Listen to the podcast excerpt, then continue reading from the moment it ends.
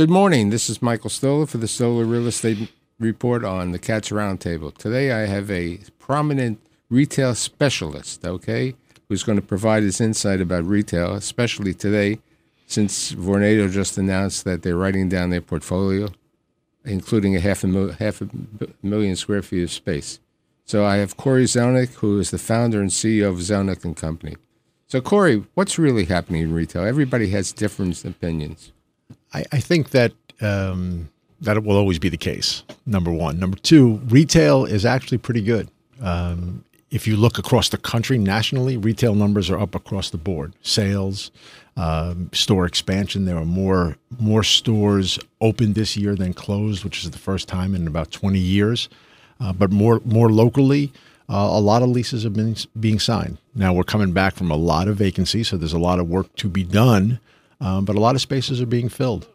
You know, with regard to the the fact that uh, the Kastle Systems just reported that more than fifty percent of the people have returned to the office, has that helped the retail in New York City?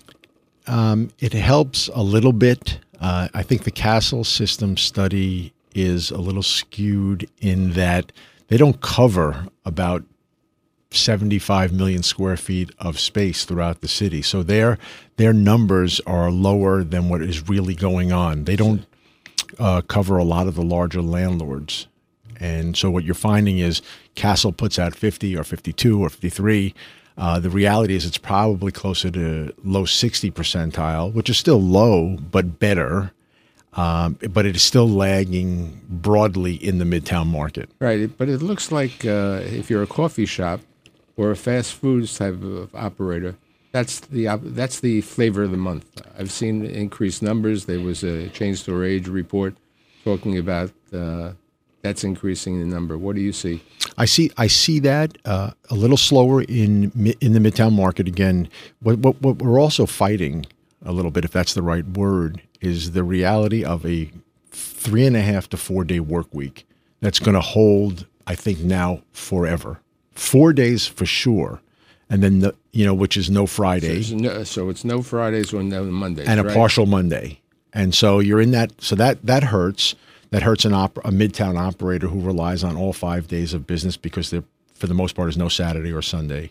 So there's some there's some problems there uh, with respect to the coffee shops, when, whether it's Starbucks or Gregory's or some of the other ones. What you are seeing is repositioning. So Starbucks, they've gotten smaller in a lot of locations put aside their 30,000 foot roasters concept. No, no roaster. Right. But, but, you know, their basic store has gotten smaller and they have done, they've basically become a pickup window in a lot of areas. Right. I've, I've noticed that on uh, Second Avenue. It's a pickup, pickup window as opposed to a store. That's but, correct. But there's this other chain, uh, Blackstone Coffee. Then there's another one, Mateo. I've seen these small little 600, 500 square feet stores opening up over there. Well, I think one thing's for sure is that the city likes coffee. You can't okay. take five steps without finding a cup somewhere. Okay, so now we're going to talk about it as opposed to coffee, another stimulant, the CBD stores, and opening up all over the city yes. over there. You know, uh, legal and illegal. Uh, yes, I, I think that if you look back historically, and we both have been around for some time now, when landlords couldn't rent their space they took advantage of what they could take advantage of. And this became a growth industry, legal or illegal, but for the most part, legal. And you have small time landlords with small vacant space, can't get any tenants to bite. We're in a down, you know, down market, especially during COVID. And these guys were out there with money to pay the rent and they secure their leases. How they're all going to survive when you have three on a block, that that's beyond me. Uh, with respect to the illegality of what they're doing behind the counter, you know, Mr. Adams uh, may have some some work on his hands. Right, but they opened up, you know, the two stores in the village recently, and there are more stores planned over there. So that's that's a, a thing. But you, we were talking the other day, and you were mentioning that there's a trend for the higher end stores today. Yes, the the luxury market has really come back. If you took a ride up Madison Avenue today, 57th Street to 72nd, just just those blocks, which we have uh, forever called the Gold Coast here in the city. You will see new stores have opened, all high end luxury brands. You will see signs in the window of coming soon, under construction. Again, all high end luxury brands. These are these are groups that aren't affected by interest rates necessarily. The shoppers for these stores. But many years ago, people were talking about the 57th Street to the 72nd Street as really being an advertisement, as opposed to a true retail. They were they wanted them to be an advertisement for their for their brands. And that's the case, and, that, and it was there, and it was along Fifth Avenue in certain Right. locations. But today they sell the the, the, luxury brands. I mean, the, the richest man in the world, right? He owns LVMH. All of those brands are selling, and what they are finding is that the adver- you know, their their shopper is not online. Their shopper likes the brick and mortar, and so what happened while New York City was going through its COVID disaster, if you will, um, around the country, these brands were thriving.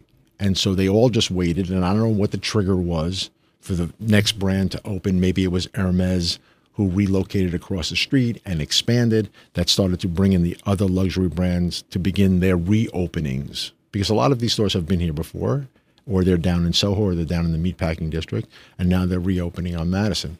Okay, is it a tenant's market today? You know, we, we know for the office space, if you're a tenant, you're going to get some great opportunities, low rent. You may not pay rent for a year or two years. What about in the retail situation? It's it's still a tenant's market, especially if you come with credit.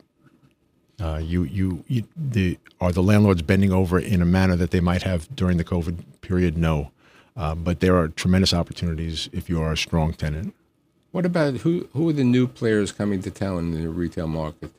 I I haven't seen, you know, what you see in terms of new players is you see new concept. You see, you know, we see the legal marijuana that we've talked about a lot. You see tremendous amount of medical expansion. Uh, the term that's bandied about is medtail, where it's these medical businesses that are in the retail level.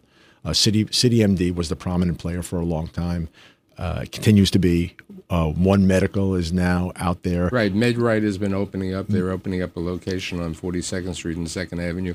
And ironically, the Irish bar across the street is being converted also to another urgent care center. That's correct, and uh, I put a, I put MedRite in a couple of my buildings, and they are they're expanding, and they're going to run with it uh, as long as they can. It's opportunistic for them. A lot of the landlords are not looking to um, curate their spaces; they're looking for good, clean, dry tenants where they can.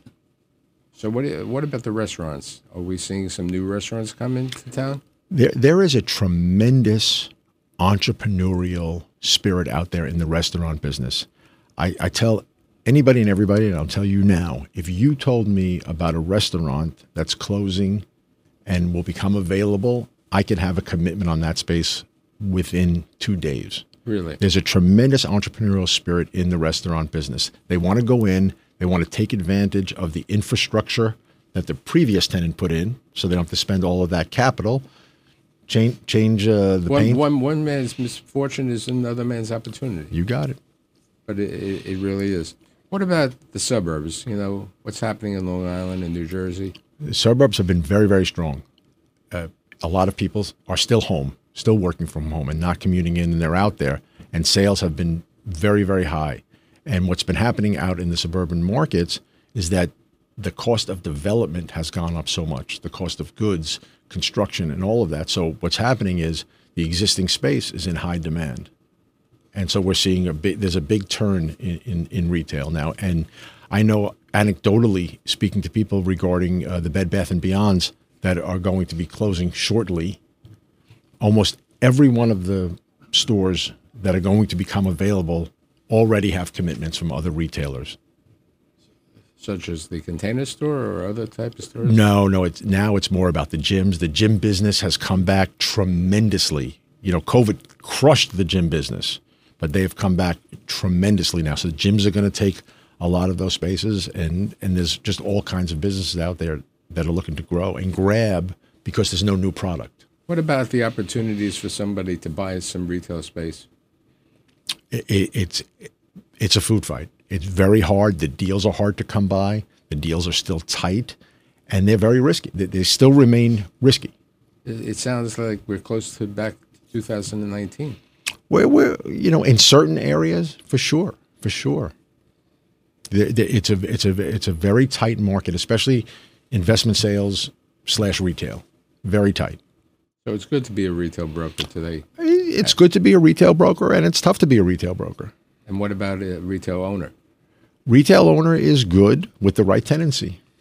But you're saying to me that the right tendency is going to get advantages. They're going to pick it up. What What about Lower Manhattan? uh, FIDI, I, I think it still has work to do. It's still. I know there's a tremendous amount of residential. I know Harry Macklowe redid uh, Wall Street, One Wall, and it's beautiful, and Whole Foods and Lifetime and all that. I get that, but it's still dominated by the workforce. That's not really there. Grocery anchored shopping centers is still strong in the suburbs. If you're investing, that's that's the the hot ticket. So I think in, in conclusion, basically, it's a good time to be an owner. It's a good time to be a re- retailer. But you have to look at different opportunities, and there are numerous opportunities. And I'd like to thank you for being here today. Well, thank you very much. You go out there wide-eyed and uh, bushy-tailed, and look for the opportunities, and be able to be a little creative, and things will fall into place. I think creativity is there. I'd like to thank Cory again for being here. Thank you, Michael.